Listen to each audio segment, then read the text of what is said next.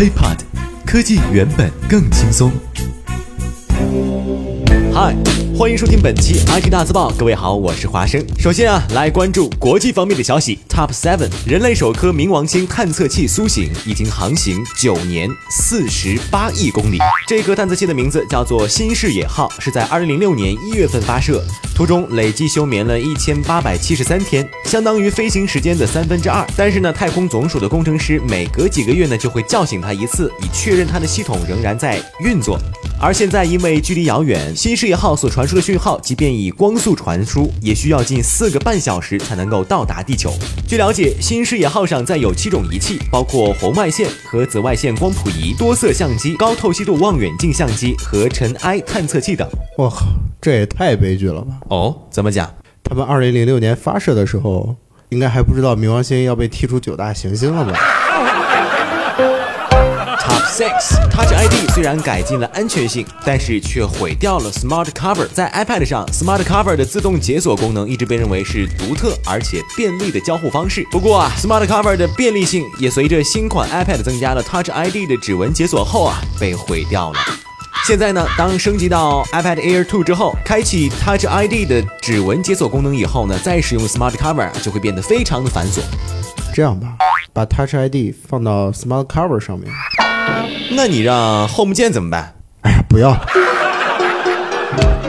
Top Five，iPhone 六 Plus 成为了最畅销的大屏手机。根据 Worldpanel 的一项最新的调查数据显示，从九月啊到十月这一个月的时间之内啊，苹果的 iPhone 六 Plus 占据了大屏手机销量的百分之四十一。六 Plus 的那块五点五英寸的幺零八零 P 屏幕也成为了消费者选择 iPhone 六 Plus 的主要原因。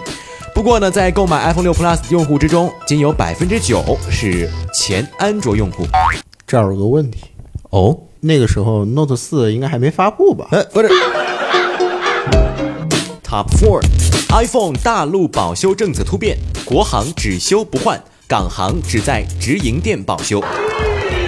从十二月八号起，所有的在售国行 iPhone，包括 iPhone 五、iPhone 五 S、iPhone 五 C、iPhone 六、iPhone 六 Plus，均将采用只修不换的方式进行售后保修。从此，国行 iPhone 也将告别了修一次就可以换新机、传宗接代的事实。并且，目前 iPhone 港行机器的保修仅仅可以在 Apple Store 直营店保修，第三方的维修中心也将会不再受理维修港行的机器。其实呢，如果只修不换的话，还有一点点好处，那就是咱们以后在大陆很难再买到翻新的手机在二手市场上当新机出售的事情了。气死我了！这个政策还让不让人过了啊？作死的节奏啊！不是，哎，你咋就一点都不着急啊？啊？没事儿，呃，过不了几天，央视就会替咱们喷他了。Top three，智能手机偷窃率下降，我们要感谢苹果。最近的一则报道引起了华生的注意，就是智能手机的偷窃率有了显著的下降。调查结果就显示，苹果的激活锁，也就是 Activation Lock 这个功能呢，别的不说，就使得美国旧金山的手机偷窃率下降了百分之三十八，伦敦减少了百分之二十四，而纽约减少了百分之十九。这些数字都是苹果在推出激活锁功能后的六个月内进行统计的。那么，苹果的激活锁首次呢，其实仔细想一下哈，是出现在 iOS 七系统中，可以阻止有人试图啊将 Find My iPhone 功能关闭。那么，如果一个小偷想要移除 Find My iPhone 功能的话，手机就会自动锁定，并且呢，必须输入正确的密码才能够开启。Top two。iPod Classical 停产引起粉丝不满，二手价涨三倍。今年九月，苹果在发布 iPhone 六和 iPhone 六 Plus 的同时，悄然地停售了 iPod Classical，那直接导致目前一百六十 G，也就是可以安装近四万首歌曲的 iPod Classical，在亚马逊上的最高售价已经涨至六百七十美元。自从苹果停产之后，大多数的 iPod Classic 在 eBay 的售价区间浮动在三百五十到五百美元之间，甚至还包括二手设备。而在停产之前，零售价仅为二百二十九美元。其实之前啊、呃，苹果的 CEO Tim Cook 就曾经对媒体解释过停产 iPod Classical 的原因，因为啊原产的原装的零件已经无处可买。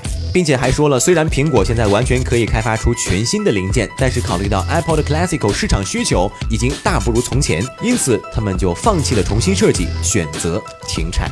这个事儿，请问你们问过乔老爷子吗？来，扶我起来。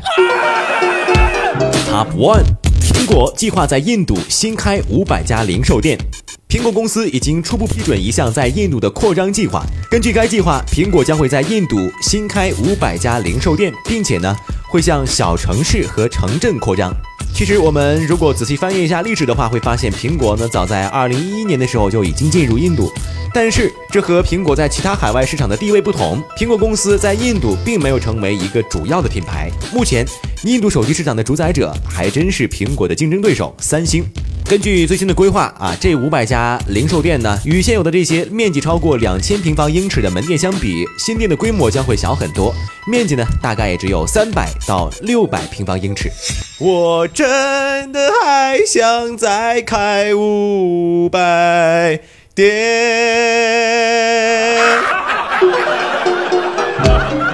OK，我们再来关注国内方面的消息。Top two，魅族十二月新品魅蓝曝光。这次曝光的呢，不是别人，是魅族的好伙伴啊，乌班图团队。这个团队就透露了，魅族将会在十二月八号发出邀请函，并且呢，该邀请函的主角是此前传闻已久的魅蓝。随后还解释到，魅蓝的主要对手是红米手机。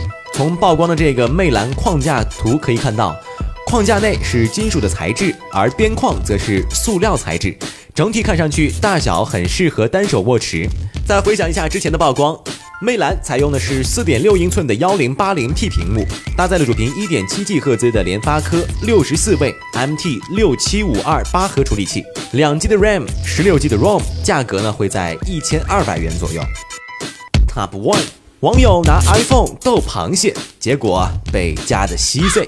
有一个网友叫做萌了个宝，今天就发表微博说啊，自己的朋友阿强呢去抓了螃蟹，然后呢这脑子一抽啊，突然就想试试这个螃蟹的钳子到底有多大劲儿啊，是吧？于是啊，这低头一瞅，就看见了一部土豪金版的 iPhone 5S。来，螃蟹大哥，拿一下试试呗。你说时迟那时快，只听嘎叽一声，螃蟹钳子碎了？不是。这个背部的闪光灯部分已经被螃蟹夹出了一道长长又深深的裂纹。你看，这螃蟹的力量还真不是一般啊！这个好，以后就有嘲笑苹果的新广告了，比如诺基亚无懈可击。如果各位觉得我们节目很赞的话，请在收听完之后给我们点个赞哈，并关注我们的喜马拉雅账号。另外，也邀请大家关注我们的 HipHop 的新浪微博。那么，本期安吉大字报就到这里。关于本期内容的详细文字版，欢迎关注 HipHop 的微信公众平台。我们下期再见，拜拜。IT 大字报不报你怎知道？我们下期再见。轻松爽口，让肌肤再无头屑烦恼。